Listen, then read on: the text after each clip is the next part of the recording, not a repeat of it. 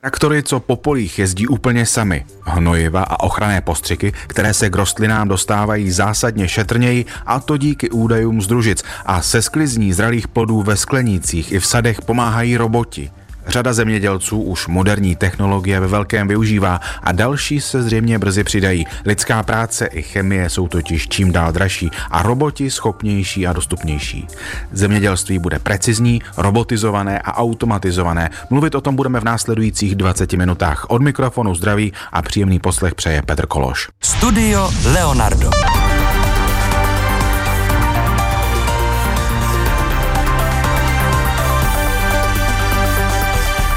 Naším hostem je František Kumhála, vedoucí katedry zemědělských strojů Technické fakulty Pražské české zemědělské univerzity. Dobrý den. Dobrý den. Vítejte u nás v Českém rozhlase. Chtěli jsme společně probrat téma, které se dostává už úplně na ty první místa. Možná je to součástí programového prohlášení vlády. Je to něco jako precizní zemědělství. Jak to vnímáte vy? Kam se to posunulo za ty poslední roky? Teď se to dostává opravdu do popředí zájmu i politického. Jako souvisí to samozřejmě i s tlakem z Evropské unie.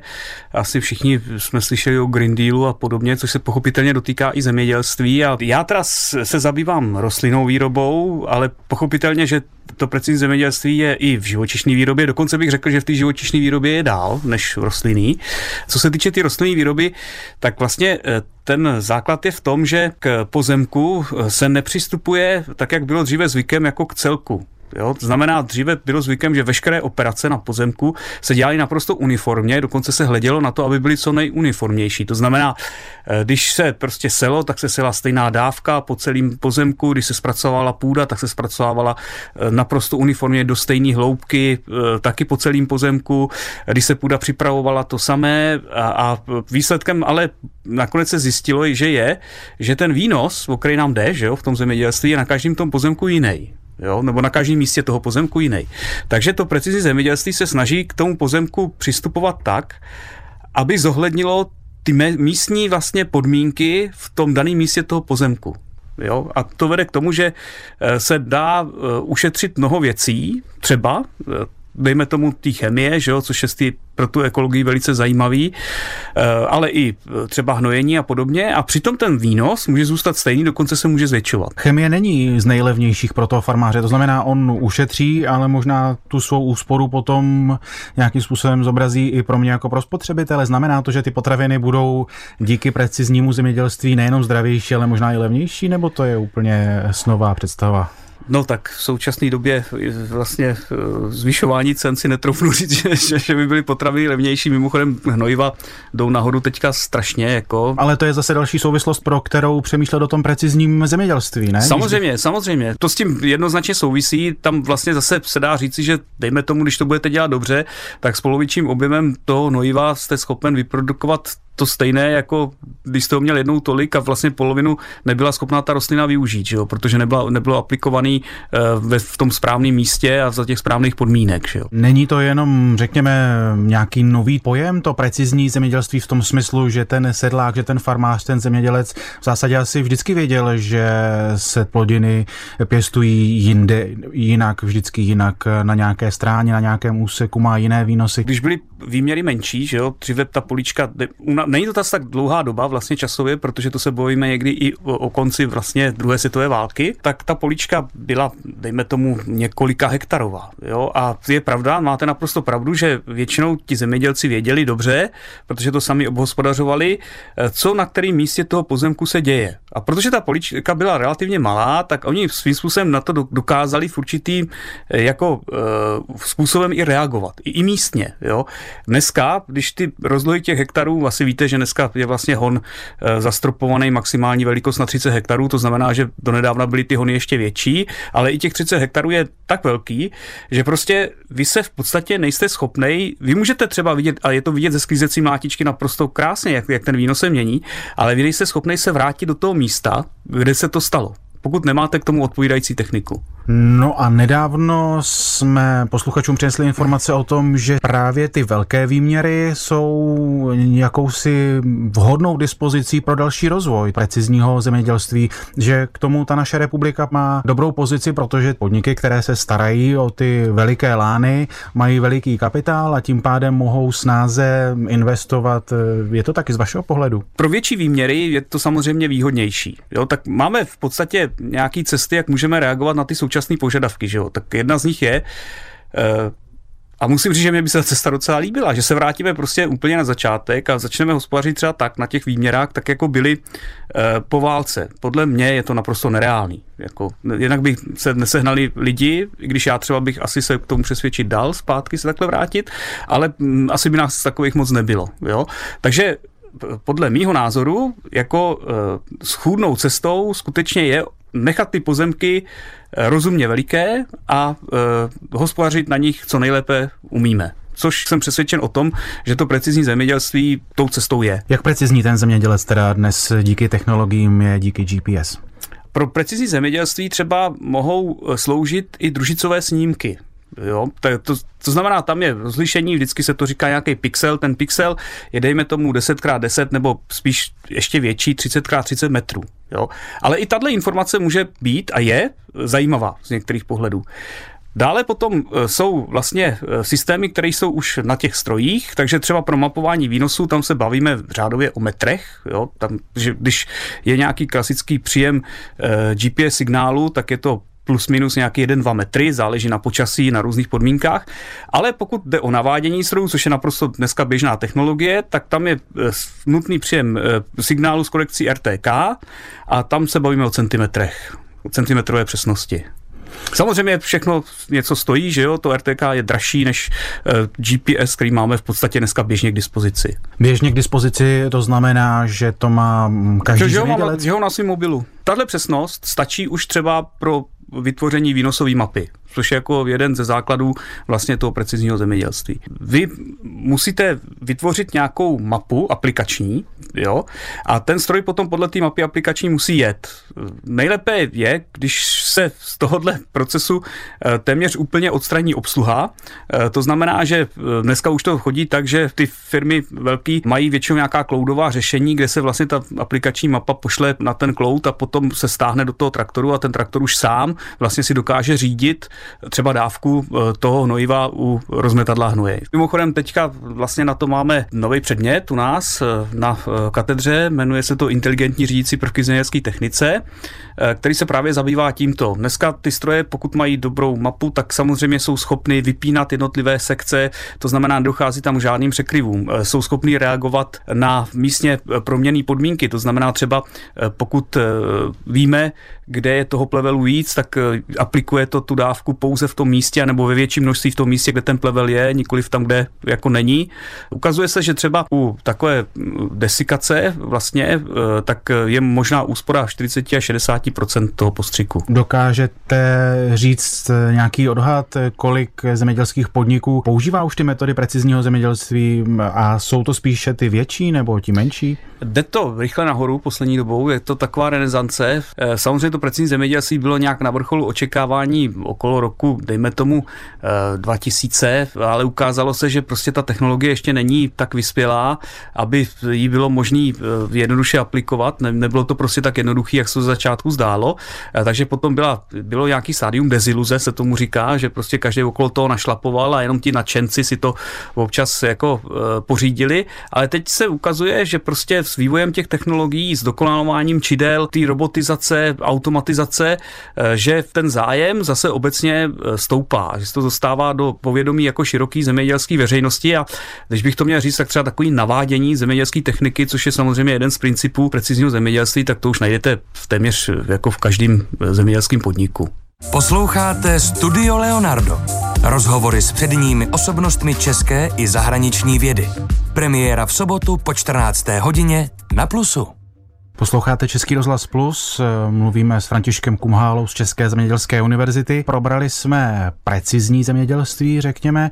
Možná dalším takovým oborem je robotizace v tom vašem segmentu, kdy uvidíme automatické traktory na našich polích. Teď nedávno jeden z výrobců představil v Americe novinku, stroj, který jezdí údajně úplně sám. Co to znamená úplně sám? Tak tady už se bavíme vlastně o autonomních strojích, což jako technologicky jsme k tomu podle mého názoru docela blízko, ale budou tam překážky spíš legislativní, že jo? Protože jako pokud to bude všechno fungovat, tak samozřejmě žádný problém nebude. Problém bude, když se něco stane, jo? Když prostě vznikne nějaká škoda, a tak kdo vlastně za tu škodu může? Jestli je to výrobce toho robotu, jestli je to uživatel, jo? Nebo jestli je to provozovatel, jako, nebo jestli je to firma, která zajišťuje servis.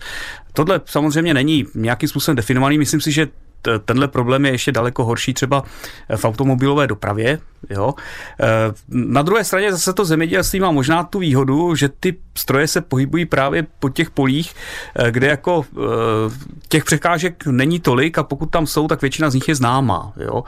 Samozřejmě ty překážky, které se tam objevují nahodile, jsou třeba zvířata, popřípadě, když by tam náhodou někdo šel a podobně. Nicméně na druhé straně je třeba si uvědomit, že aby byly tyhle stroje, jako, aby je bylo možné využívat vlastně, tak bude možné, bude, bude nutné proto připravit i ty pozemky vlastní. Není to tak, jako, že se vezme prostě autonomní traktor a ten se vypustí jako bez řidiče na pozemek a dělá přesně to, co dělal ten traktor s řidičem. Takhle to podle mýho názoru v dohledné době ani jako delší nebude, protože tam skutečně se ukazuje, že se musí připravit vlastně i ty pozemky pro aplikaci těch robotů, travnatý plochy pro otáčení ty techniky.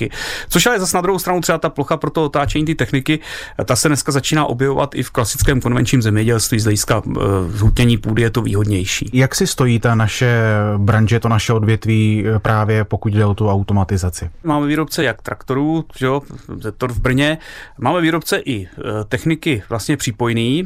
My teda spíš spolupracujeme s těmi výrobci ty přípojní techniky. Jedná se tam třeba o zjišťování nadměrně zhutnělého podorničí, protože to se musí občas napravovat a ta náprava je drahá a zase se ukazuje, že ta, ten pozemek není zhutněný rovnoměrně, ale jenom v některých místech. Že jo. Dneska se to vlastně napravuje tak, že se celý podreje a přitom e, se ukazuje, že by bylo třeba podrýt třeba jenom polovina, což by byla obrovská úspora jak času, tak samozřejmě pohonných hmot a tak dále. Takže to je třeba jedna část toho projektu. Druhá část je založena vlastně na autonomní navádění ty zemědělské techniky, to znamená, že ten stroj je schopen se navádět třeba plečka podle rostlin, jo? Nepotřebuje už tomu ani signál G P S, má prostě nějakou svou vlastní program, který na základě údajů z čidel je schopen uh, tu plečku vést tak, aby ty rostliny nepoškozovala a dělá přesně to, co má dělat. Liší se ten přístup evropských výrobců od zámořských? V Americe ta zemědělská technika je trochu jiná, to je pravda. Tam jsou ještě Austrálii, ještě teda, když bych se, když už se bavíme o těch zámořských teda, možná tam není taková jako snaha po intenzifikaci z hlediska výnosů, oni spíš hospodaří extenzivně, to znamená, že menší výnosy a na větších plochách. Jo? Tak tím pádem tady vlastně ta aplikace těch metod toho precizního zemědělství je možná ještě, má ten potenciál ještě větší, jo, než, než třeba u nás. Ale jinak, co se týče jako přístupu těch výrobců zemědělské techniky, tak bych řekl, že je jako všude v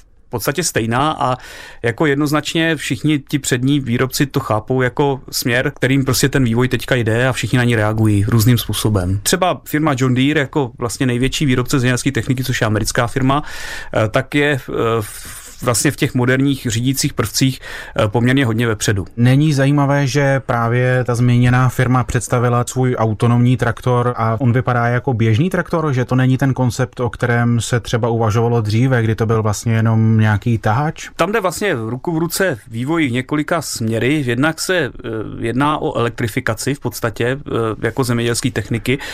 To znamená, že se výhledově počítá s tím, že spalovací motor bude nahrazen motorem elektrickým. A teď jsou dvě cesty. Jedna cesta je to, co třeba představila firma John Deere, ta, že teda počítají s tím, že budou vyrábět velké traktory, v podstatě srovnatelné, tu techniku srovnatelnou velikostně s tou, kterou známe. S tím, že když ty traktory budou autonomní a e, nebudou potřebovat lidskou obsluhu, tak samozřejmě nepotřebujete kabinu, když tam bude elektrický motor, e, nepotřebujete převodovku, takže ten traktor se podstatně zjednoduší, v podstatě zbyde akorát zadní náprava, jo, e, kterou je možno řídit tím, že se ty kola přibržďujou a za ní bude ta na, e, přípojná technika. Ovšem, co zůstává stále problémem je, jak na takový stroj přivést výkon, který on potřebuje, což dneska je nějakých, dejme tomu, pět set kilowattů. Jako. To je stále složitý k tomu poli dostat. Elektrický motor prostě je schopný, samozřejmě, eh, takový motory existujou, eh, nicméně, eh, jako kde najít tu energii na, vlastně na tom pozemku, který je mimo, dejme tomu, město a tak dále. Jo. Z tohoto pohledu stále spalovací motor je výhodnější. Oni to dělají tak, že ten traktor normálně za sebou táhne kábel. Jo, ale uh, už neukážou, kam je ten kábel připojen, jestli tam třeba na kraji pozemku neběží nějaká elektrocentrála se spalovacím motorem. těžko, těžko říct prostě, jo, ale v ideálním případě by to samozřejmě mohlo být připojeno na elektrickou síť. Ano, takže m, výkon, kapacita těch akumulátorů, to je něco, co brzdí nebo komplikuje elektrifikaci v zemědělství? Na druhou stranu, samozřejmě ty akumulátory mají tu výhodu, že u té zemědělské techniky, u téhle velký nevadí, že jsou těžký. Jo, protože ty traktory se stejně dotěžujou, takže tenhle problém by tam jako tolik nebyl, ale zase třeba zrovna firma John Deere, myslím, udělala úplně traktor opravdu z bateriový, ale na teďka přesně si nepamatuju a nabíjí se, já nevím, asi čtyři hodiny a pak čtyři hodiny jezdí, jo, což samozřejmě není úplně ideální, pro, jako není to nic, co by rozhodně bylo pro nasazení. Není samozřejmě sam, samotná, která tohle takový traktor má, třeba vím, že firma Claas také experimentuje. Většinou jsou to traktory eh, okolo nějakých do sto kilowattů výkonu, ne úplně ty největší a pro takové ty komunální použití. Posloucháte Český rozhlas Plus, mluvíme o precizním zemědělství, hostem je František Kumhála z České zemědělské univerzity a mohli bychom si možná říct, na čem vy u vás ve škole pracujete, pokud jde o tyhle ty souvislosti. Náš první robot to byl jako tříkolová koncepce, tuhle koncepci teďka používá firma Fendt v podstatě, což se ukazuje, že jsme šli správným směrem. V současné době tam máme většího robota, což je vlastně dálkově ovládaná sekačka trávy. Máme vlastně ji udělanou naprosto autonomní. Dále se pracuje na robotech, které slouží k prozkoumávání různých podzemních prostorů, které mají koncepci vlastně kloubového traktoru, říkáme jim kloubák. Jako. A potom jsme získali projekt od Národní agentury zemědělského výzkumu. Ten je orientovaný na využití radarových dat z družic. Radarový data mají tu velkou výhodu, že dokážou projít vlastně oblačností. Takže z tohle projektu se budeme snažit zjistit, jestli ty informace, které ty radarové data nesou, se dají použít vlastně k managementu v rostlinné výrobě. Když by to měla být už rovnou nějaká aplikace, jakou si můžeme představit? Třeba, že si zemědělec stáhne z té družice data a teďka uvidí typicky, co už se děje, byl problém s poškozením od myší. Jo, tak on na, na jaře si může z toho družicového snímku podívat na to pole, zjistí, z jaký prostě míry je to pole poškozený a on může rozhodnout, jestli se pro něj vyplatí s tím polem dál pracovat, anebo je teda lepší to zaorat a začít tam pěstovat něco jiného, protože mu to ty myši natolik zničili, že už to nemá cenu. Potom v neposlední řadě kolegům se podařilo získat projekty především na robotizaci sadů a podobně, protože, jak jste říkal, skutečně už i politická reprezentace si uvědomila, že touhle cestou vývoje jako ten směr určitě půjde. Myslím si, že k tomu přispělo i vlastně ta pandemie covidu, protože se rázem ukázalo, že jako potraviny budou stále potřeba a najednou chyběly pracovní síly, protože se nemohli prostě přijet, že jo, když byly různé ty lockdowny a teďka ty, ty musíte něčím nahradit a jedna z možností, ukazuje se, že asi docela schůdná je, že se prostě to bude nahrazovat nějakou robotickou prací. Co všechno ten robot dneska ale reálně zvládne, kdy může nahradit toho člověka, tak jedna věc jsou samoříditelné stroje, kdy minimálně ten zemědělec tam bude muset přijet na to pole a pak tam třeba vypustí ten traktor s nějakou další mechanizací, ale co dalšího? Tak on třeba může jako jeden člověk řídit dva traktory, to už je zajímavý. že jo, jo, že vlastně jeden řídí a druhý ho sleduje a dohlíží, ta obsluha dohlíží na dva traktory, to už je zajímavá, to už je jako ty robotice blízko, je to zajímavé řešení. Co jako ty roboti dneska umějí, je to třeba ve sklenicích, tam, protože tam to prostředí je pro ně docela dobře definovaný, tak třeba sklizeň jako zralých plodů, to už dneska jako roboty umějí docela, nejde jim to třeba tak rychle, jako když to trháte rukama, ale zase rajčata nebo rajčata, papriky, a oni na to mají celý den, že jo, jako, takže oni tam můžou pořád pomalu jezdit a pomalu to schraňovat, jo. Třeba v Holandsku, a jsou to docela běžné technologie, jako. Jo, v Holandsku se pěstují hydroponě rostliny, to znamená, mně se to teda upřímně ani moc nelíbí, protože ta rostlina vlastně neuvidí vůbec zem, tam všechno se jí přivádí počítačem, že jo, ke kořínkům výživa, ale jako potom, když vidíte tu papriku, jak je nádherná, tak tam už to potom taky sklízejí roboti, jako. Často se v souvislosti nových technologií v zemědělství mluví o tom, že to bude klást nároky na tu obsluhu. Z druhé strany je to nějaká oprávněná obava, protože ty technologie přece budou muset být přizpůsobeny tak, aby se těm prvním uživatelům, těm zemědělcům s nimi pracovalo co nejsnáze. Jsme na to zvyklí z mobilních telefonů, každý jenom někam klikneme a provoz jako takový přece neřešíme. No, já v tomhle vidím možná v jeden z největších zádrhelů, možná Já jsem škarohlíd teda, ale v tomhle já vidím největší problém, protože jak zase tady bude platit, že pokud bude všechno fungovat, tak to asi bude v pořádku, ale co se stane, jakmile dojde k nějaký poruše, kdo, kdo to jako spraví, to budou muset, v podstatě roboty jsou softwarový stroje, takže to budou nějaký programátoři, asi víte, že programátorů zase jako není tolik, každý se prostě nemá ten darbej programátor a ty, co jsou, tak jsou většinou dobře placený, že jo. A mám takový dojem, že může dojít k tomu, že prostě ten vývoj předběhne kapacitu té společnosti, aby byla schopná vyprodukovat dostatečné množství odborníků, který budou schopni třeba to jenom udržovat v chodu. To si myslím, že může být problém. No, když se teda něco porouchá mě, nebude to fungovat, jak potřebuju, tak asi zavolám normálně servis. A... Samozřejmě, zavoláte servis, ale v tom servisu nebude pracovat nějaký člověk, který přijel, opravil vám tam převodovku nebo něco nějak mechanicky. Tam bude muset i programátor, jako. A teď jde o to, jako, jestli těch programátorů bude dost, jako, protože jich bude potřeba opravdu hodně. Zatím třeba sledoval jsem zavádění jako robotu taky třeba do vlastně porostu kukuřice na, na pletí a jako jenom jako rozchodit toho robota, který už prostě je běžně komerčně nabízený, jako to trvá měsíce. Než, a samozřejmě okolo toho musí být člověk, který tomu opravdu rozumí. Nebude v silách zemědělce s tím nic dělat, ale ono už je to dneska v podstatě taky tak, jo, když, když jako se vám něco stane s traktorem, tak už taky voláte servis, jo. Takže to bude, když se vám stane něco s robotem, tak taky budete volat servis, jo.